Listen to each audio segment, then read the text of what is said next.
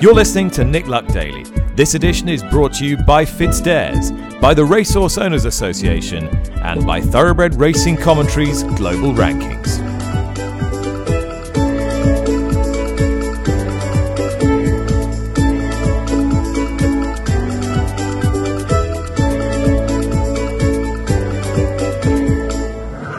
Hello, good morning. Thanks for listening. It's Tuesday, May the 24th. Thanks to Tom for filling in yesterday while I was on my way back from the Preakness uh, in Baltimore, but back in TW11 today on a warm, sunny morning.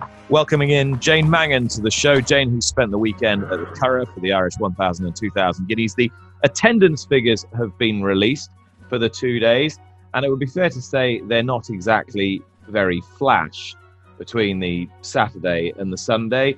Uh, Jane, how many did they get, and what can they do about getting a few more? Well, I must start by saying the Curragh at the weekend was most enjoyable. Um, to have one of the world's best three year there Native Trail was a treat, and that was uh, disappointing then when you consider that it only attracted 5,200 people through the turnstiles on Saturday. Yeah, you could argue that the 2,000 Guineas wasn't the, the deepest of renewals, but you had that star attraction, and I suppose for a track that has a capacity of 30,000, you must say that 5,200 uh, is disappointing. And then on Sunday, we had what could have been a champion announcing herself, Homeless Songs, her, uh, just the way she travelled through the 1,000 guineas, the way she stamped her authority in the last furlong suggests that she's in a different league in that mile division of the fillies, and I wouldn't be surprised if she could beat the Colts at top level too.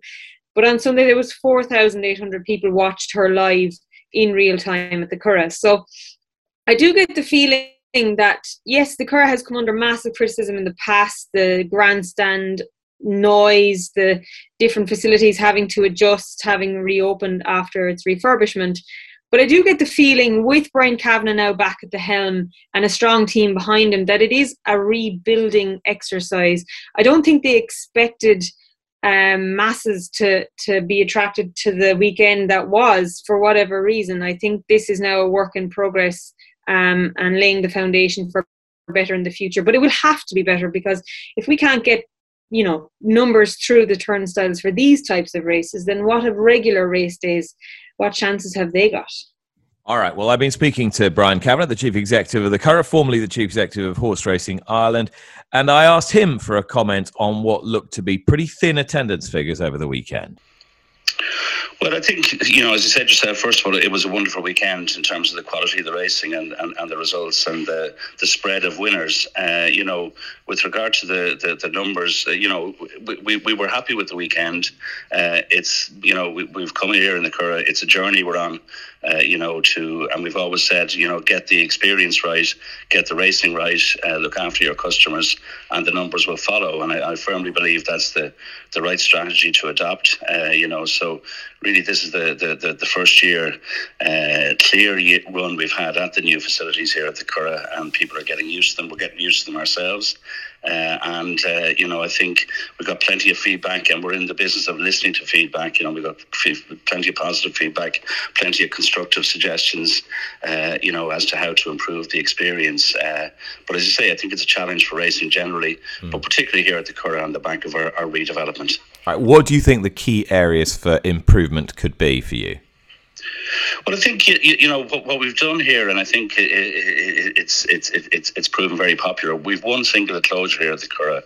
Uh, you know, we've we, we, we've uh, you know twelve hundred seats on the winning line, the final furlong, which are free to racegoers. We've tried to open up uh, the bars and restaurants, uh, you know, in a more democratic fashion, so people have access to to as many parts of the racecourse as possible. Uh, you know, and uh, you know as that catches on and people find their way around the racecourse, that's proving popular. And I think uh, that combined with you know excellent racing and you know good uh, um, off-track entertainment uh, is the combination we want to get after. Key to that for us is the support of our local uh, hinterland here in Kildare. Uh, you know we're doing a lot of work on that, uh, listening to feedback and listening to local support groups. Um, you know. But um, as I said, uh, overall, we were happy with the weekend. It was a it was it was a fabulous weekend's uh, action on the track, uh, and you know we've uh, we, we've plenty of work-ons from the the feedback we've got. Do you think you fine-tuned the actual facility now? Uh, obviously, when a when a uh, place gets redeveloped, we saw it with Ascot, we saw it with Paris Longchamp, particularly at the Curragh there's teething problems, you know, issues with the grandstand. Is it was all that sorted now to, to your mind? Yeah, I think so. I think I think, I think we're getting there. You're always you're always developing your facilities. Uh, you know, the, the the roof issue has been addressed. I think we're now finding the right places for the bars and restaurants. Uh, you know, the right configuration of them, right right configuration of owners' facilities. As I said, you know, when you pay your money at your gate uh, at the gate here at the Curragh now, you can pretty much get uh, you know to most parts of the racecourse. Uh, you know, our Lily White Bar or Derby Bar, you know, excellent viewing of the final uh, couple of furlongs of the races, uh, and as I said, free seating on our on our new grandstand. Mm. Uh, that takes time to, to spread the word about that. Uh, and uh, I think, you know, as I said, in, in, a way, COVID did allow a little bit of breathing space to get those tweaks done. What about price points, uh, Brian? What's a reasonable amount to charge somebody to, to, to attend a, a day's racing? Well, I think our, our, our price here at, at, the weekend was 35 euro, but up to, you know, five days before it, you could buy for 25 euro online. Uh, I think that's reasonable for the, the, the, the value which is offered. Uh, and then key to that then is the, is the, is the price of, of food and beverage when people get here. And again, we, we, we do a lot of work benchmarking those prices with, uh, you know, local uh, hotels, local bars and pubs. Uh, and I think that's a key element as well in terms of delivering value for money for, for, for, for, for our patrons. I was just having a look back through the uh, HRI figures, the attendance figures, and um, 2018 to 2019, there was a, a drop off on the flat of, of 3.1%. And I mean, it looks as though there's going to be another drop off in 2022 if you're going to compare that to, to pre COVID. Now, um, are you are you in any way confident that that is a decline that can be arrested, or is racing simply losing its popularity? Oh no, I don't think that's that. It, it, can definitely be arrested. And I think you, you know the, the business is changing as well. You know the, the, the we saw that through COVID. I think if, if you said to me, uh, you know, before COVID we, we would have uh, two years with no spectators, I would have said, you know, with my previous hat on, we might lose half a dozen race courses. Uh, we didn't. The, the the model changed. Uh, you know, race courses uh, are are adapting. But a key element to the success and popularity racing is people at the track. Uh, and I've no no no, no, doubt that that uh, the, the, those trends can be can be reversed and uh, indeed uh, uh, move in the opposite direction. I think there's a desire for people to get out and socialise now post COVID. Uh, I think race meetings can position themselves as a safe place to to do so, to meet people, to enjoy themselves. Brian Kavanagh, their chief executive of uh, the Curragh, formerly boss of, of Horse Racing Ireland, a very powerful figure in, in Irish and European racing. Jane Mangan is still with me. Uh, Jane, you intimated before you listened to Brian there that you had faith in his ability to turn the situation around. In your opinion, where does he have to start? I think it's about customer base. He mentioned there the hinterland of the Curragh, and we're just on the footsteps of the capital of Dublin. And for whatever reason, we don't have that appeal getting people out from the city into the racetracks. Now, people will in this country will argue you're going straight up against the GAA, which we know is like the Premier League in the UK. But I don't take excuses from competition. We need to stand alone on our own two feet. So uh, I think it's all about getting the local the locals back. We've got the product. We just need to sell it as best we can. And as while we will all attest that we're doing our best, maybe we can all as a group do better. Okay, so what would you like to see there that isn't there at the moment in terms of in terms of structure, space, the way that space is used, restaurants, bars, facilities, loos, betting kiosks? What can be done better to make a better customer experience?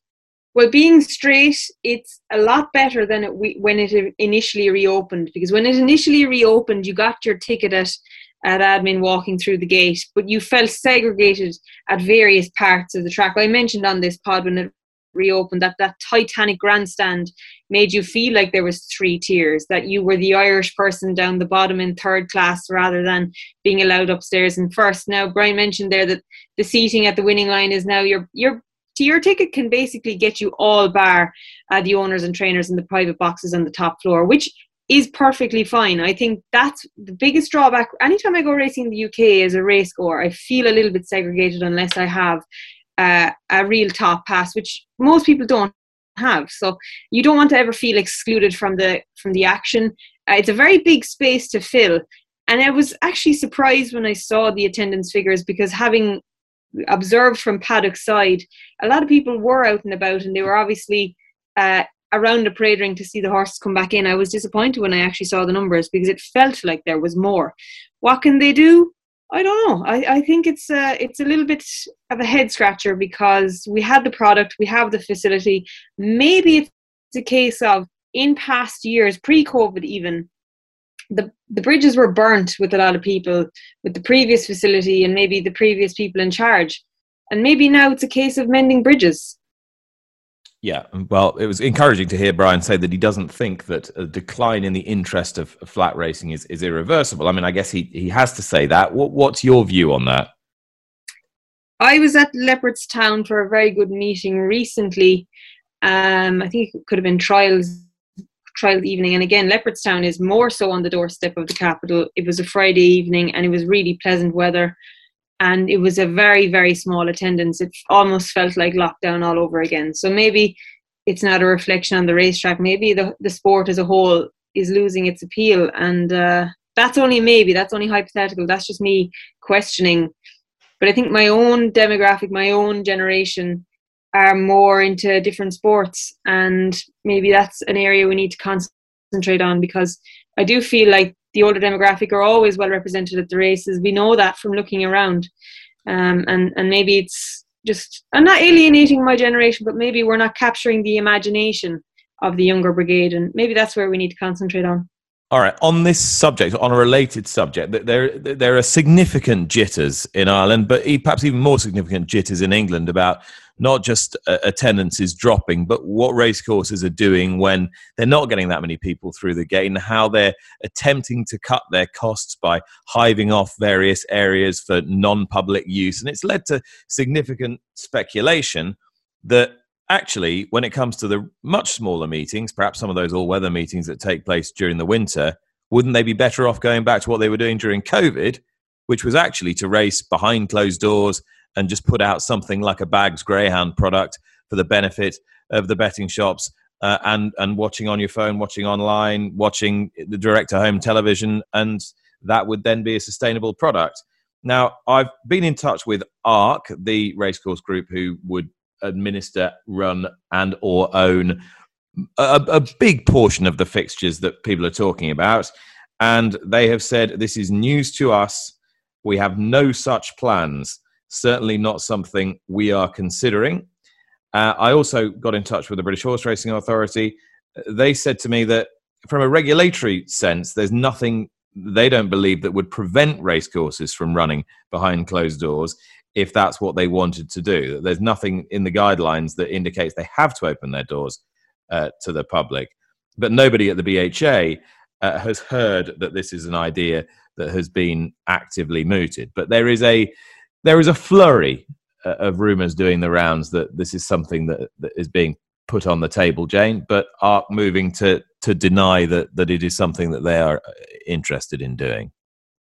Yeah, I'm glad you got that response. I've also heard the whispers, and they are worrying whispers, to be honest, because I think once you alienate your fan base, which is the public, once you deny them access, then you're no better than the virtual product that you see in betting shops we all experienced behind closed doors racing during COVID, and you mustn't ever forget that it's the the entire product is actually about the owner. But when you put a, a race meeting that is perfectly accessible to the public behind closed doors, then you are admitting that you're only running it as a function to satisfy the betting shops and the punters.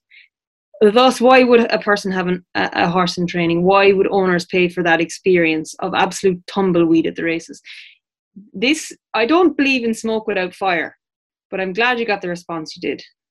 Yeah, I mean, clearly it doesn't take a genius to work out that you know the economics of it might make sense in the short term, even though it's a it's a it's a terrible commentary on the long term the long term future of the sport. If you believe that if you believe that's the case. Yeah, well, that's why you have virtual racing. Nobody's paying for those horses in training. Nobody's paying for those overheads because there aren't any. I think this is real sport and it deserves to have an audience. The audience deserves to have the option of going.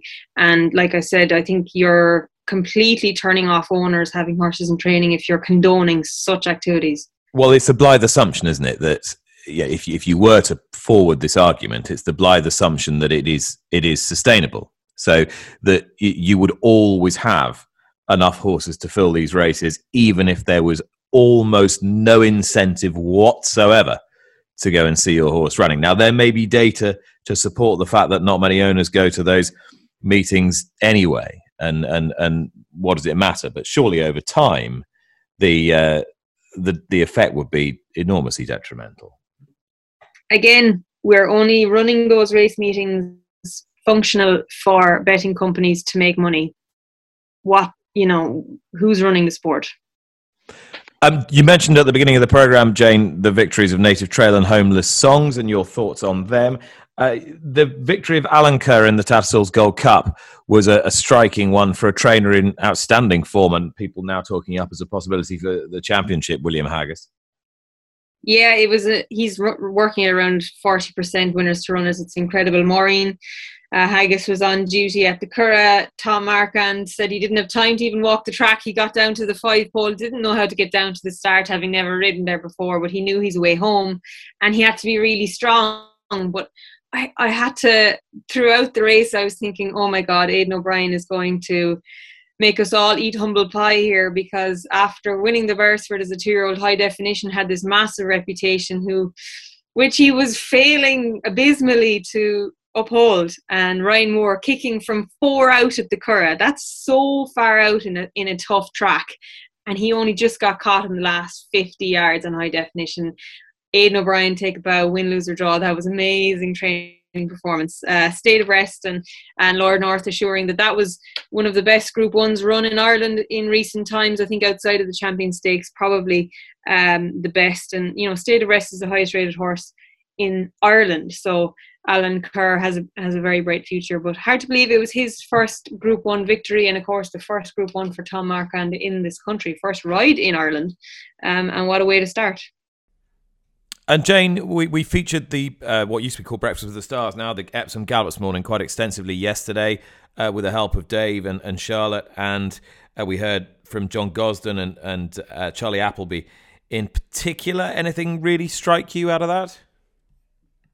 Yes, we learned plenty yesterday, but we're yet to learn if Eydon will actually run. Uh, Roger Varian yet to confirm his place in the lineup. Uh, Nation's Pride, obviously, subject to a piece of work today. Probably listening to Charlie Appleby could be supplemented on Monday.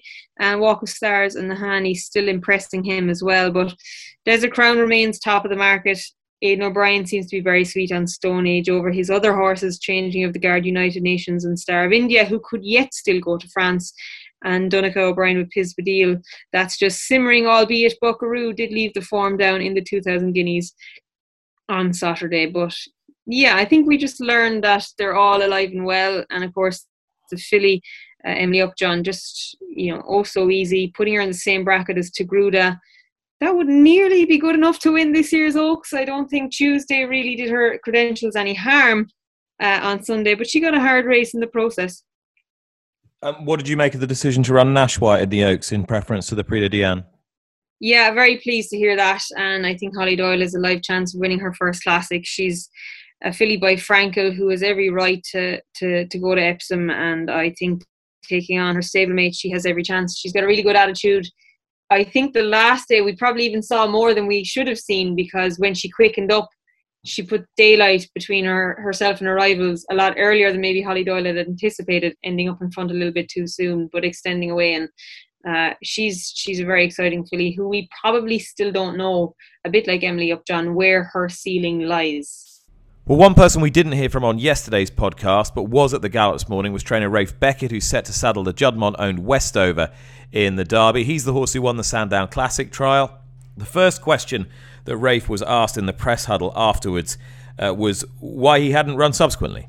Well, I didn't really see that there was a benefit to it running again. I thought the benefit was in bringing him here or running him running him downhill left-handed. You know, if we've gone to Lingfield, for example, or you know, uh, the benefit was in an away day rather than another run. I felt. Uh, so we'll see whether I'm right about that or not. But um, I don't think uh, I, I, I, don't think the Dante would necessarily have fitted him particularly well. So I'm glad we came here. How, how excited are you? What do you make of your chance? Yeah. You know what it, it takes to win Epsom Classics. Yeah. Not won the, yeah. I, th- I mean, I I, uh, I thought the last horse I ran in it was Max Vega. I thought he'd be made for it. You know, little pony, wheel round here, no problem he was all over the joint. So you know, you never really know. Uh, but I think um, I think he's got a genuine shout of being in the mix. Do I think he can win? That would be a big shout. Do I think he can be in the first four? Definitely. So. And in terms of the occasion race, it's going to be a massive crowd on the Saturday. You think he's going to be okay? He's quite experienced now, you know you know, this, you know, he had three runs at two, and he, you know, he went to he went to Sandown, then Newbury, then Ponty. You know, he, he he's quite experienced for a horse of his size and shape. So I think he'll handle it pretty well. It was noticeable when we took him up to the paddock before he went out, walked the first lap when he was like that. I led him around, he was like that on me. And then he, when he did another lap, he was as good as gold. And I suspect that's that's that's him. You know, once he's not suspect, I know that's him. Once he's done something once, it it, it registers. You know, and uh, I suspect that uh, that won't be a problem on Saturday week. Well, there is a very special and a very unusual lot going under the virtual hammer today at the Goffs online sale, and that is the dam of Constitution Hill, Queen of the Stage, who's in foal to Constitution Hill's sire, Blue Bresil, and is being offered by Constitution Hill's breeder, Sally Noott, who's with me now. Now, by the time a lot of people listen to this, Sally, I suspect you will know how much she's made and where she's going. Um, just talk me through your emotions this morning.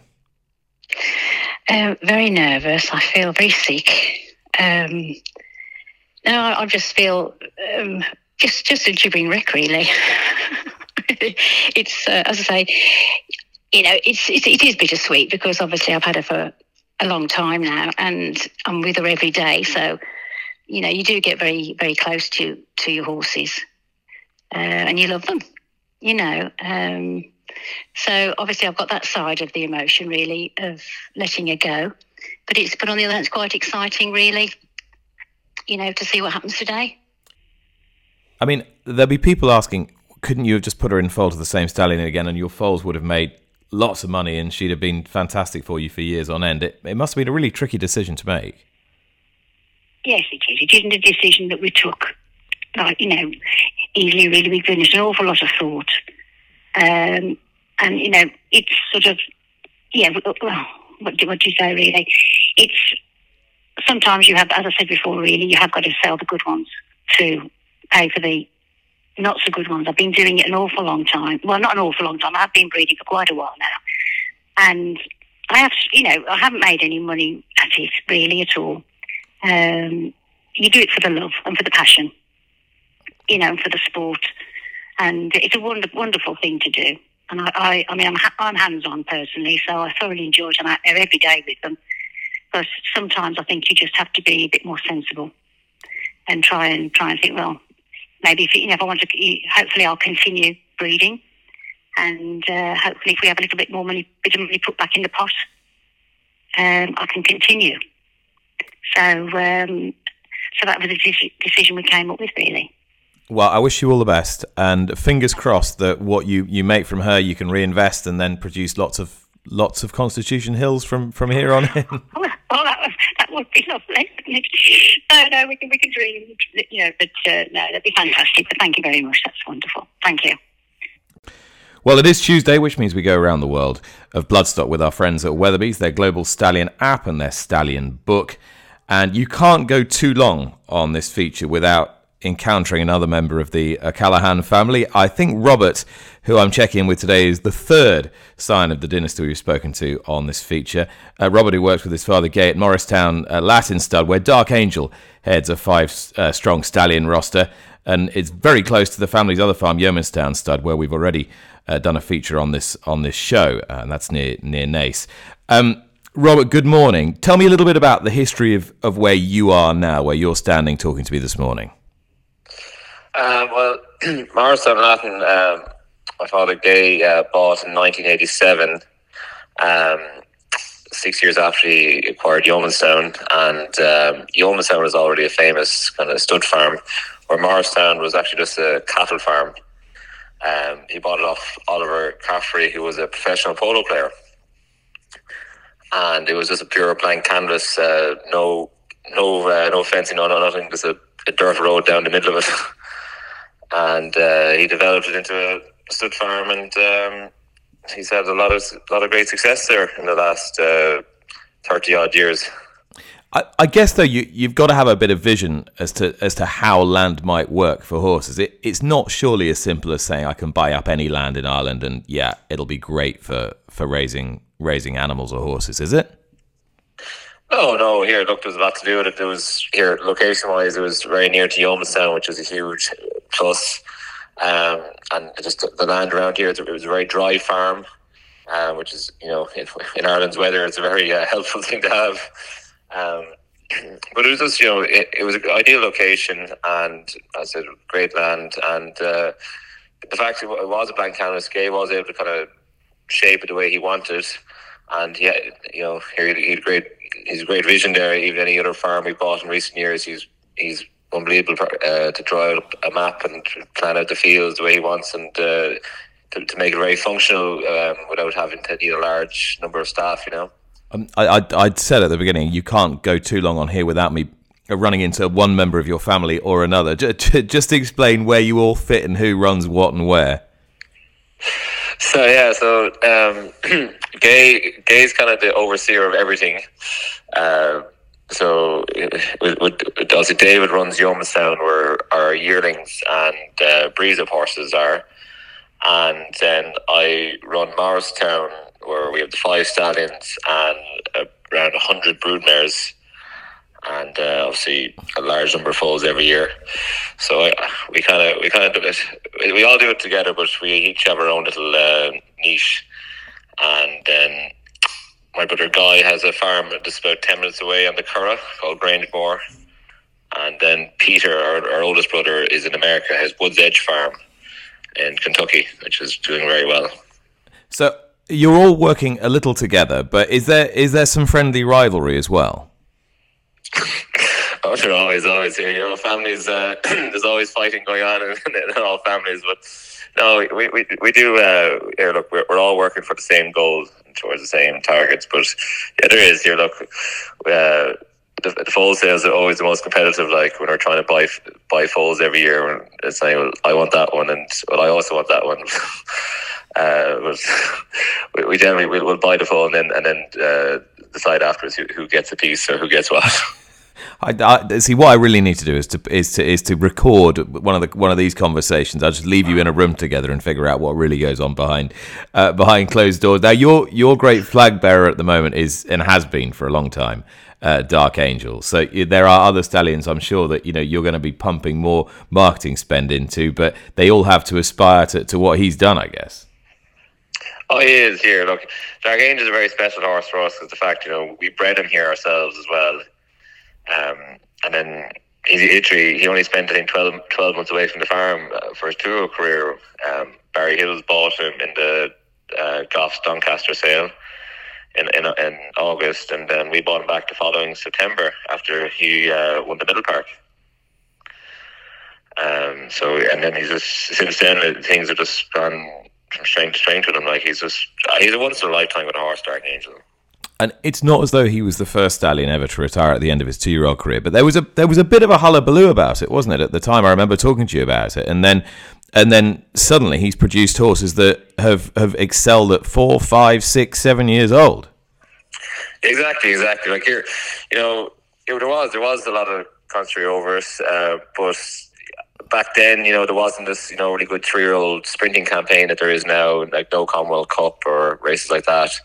So you know, if he didn't make a step up to the mile for to be kind of a Guineas horse, you know, it's very easy for those type of horses back then to get lost for a year.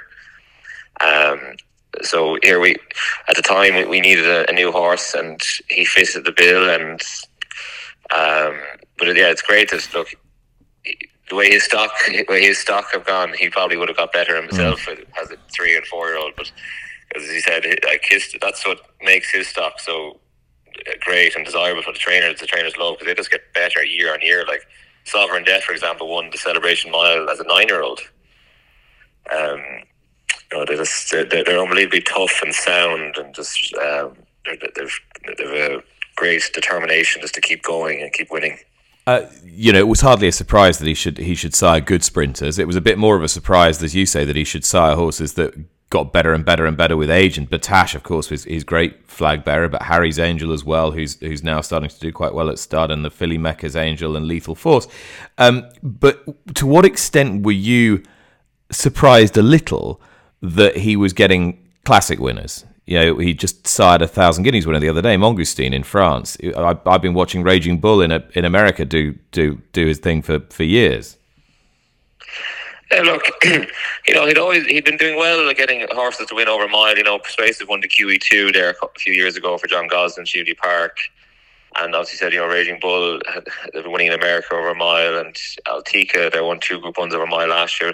You know, this you know, the classic is obviously very hard to win, but you know it's just the better the better mares are coming into him there the last couple of years. You know, the Mangoustine uh, crop, for example, that's his first crop at eighty five thousand, his highest ever stud fee and you know there's a, obviously there's a lot of pressure when they go to that price, and he he's really delivered with that first crop at that level. Like he was champion Tour sire last year with it, and had Angel Bleu who won a Group One over a mile last year. Um, and then so I thought it was just literally a matter of time because his horse had run well in classics before, like Tip Two Win was second in the, in the English 2000 Guineas a couple of years ago for Roger Teal. Um, so I, I literally I think it was just a matter of time, being patient. So let's just take a look at some of the stallions that are hoping to fill his his boots at some point. I mean, uh, who do you have the highest hopes for uh, uh amongst the others on your roster? Well, uh, I suppose you know a new horse this year, Supremacy. Um, who you know won the Group One Middle Park uh, two years ago for Clive Cox. He's actually the first Group One winner we've had since Dark Angel to retire to stud here. Um, so you know he's very very similar profile to Dark Angel. Won the won the Middle Park like himself at two. Um, very fast family, you know, family of Harry Angel, Pierre Lapin, Mrs. Gallagher. You know, it's a very speedy family. And being by Mehmas, who's doing very good things at the moment, you know, he's uh, he's a very exciting horse, and he's got a very good book of mares sent to him this year um, from a lot of the top breeders around England, Ireland, and France.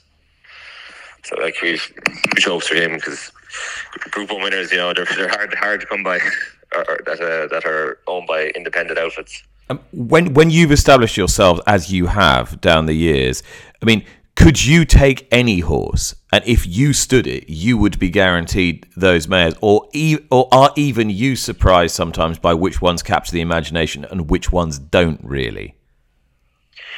No, it, it, it, it's definitely you can't just pick any horse really like here we we do have our very loyal breeders that come to us uh, every year for our new horses, but you, you need to have a horse that just you know ticks all the boxes, and you need a horse that you yourself like. Uh, like we send all our stallions a lot of mares. Like you want to be able to send your own horse at least 25, 30 mares the first year. Like, and you want so you want to be confident you're going to be able to breed a nice horse, and that there's a place in the market for it because you know you know breeders need to do well themselves to be able to sell the stock. So if they're not uh, making a, a, decent return on their stock, they're not going to come back to you.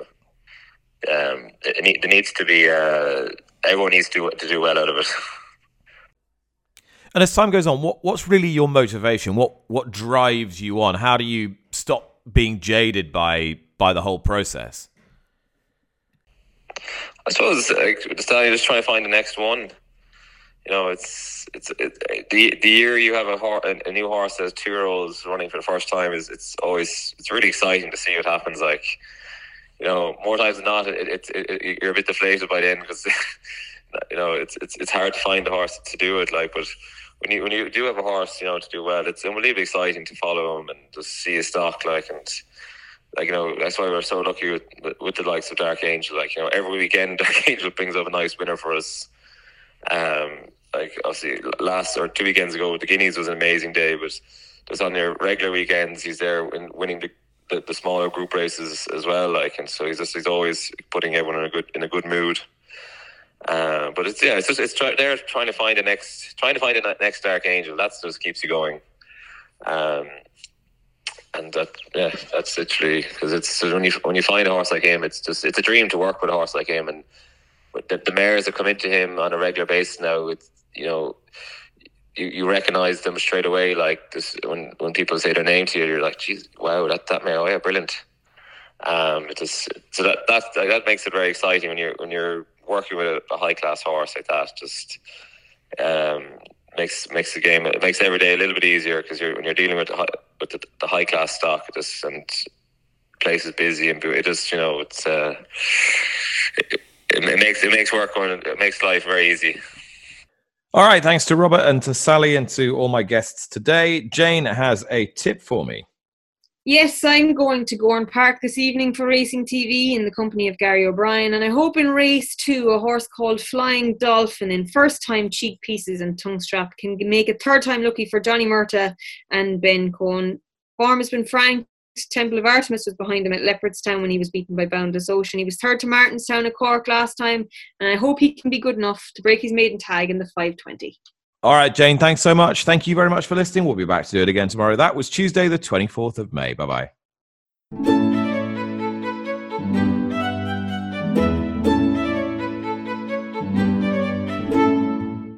You've been listening to Nick Luck Daily, brought to you in association with FitzDares, the Racehorse Owners Association, and Thoroughbred Racing Commentary.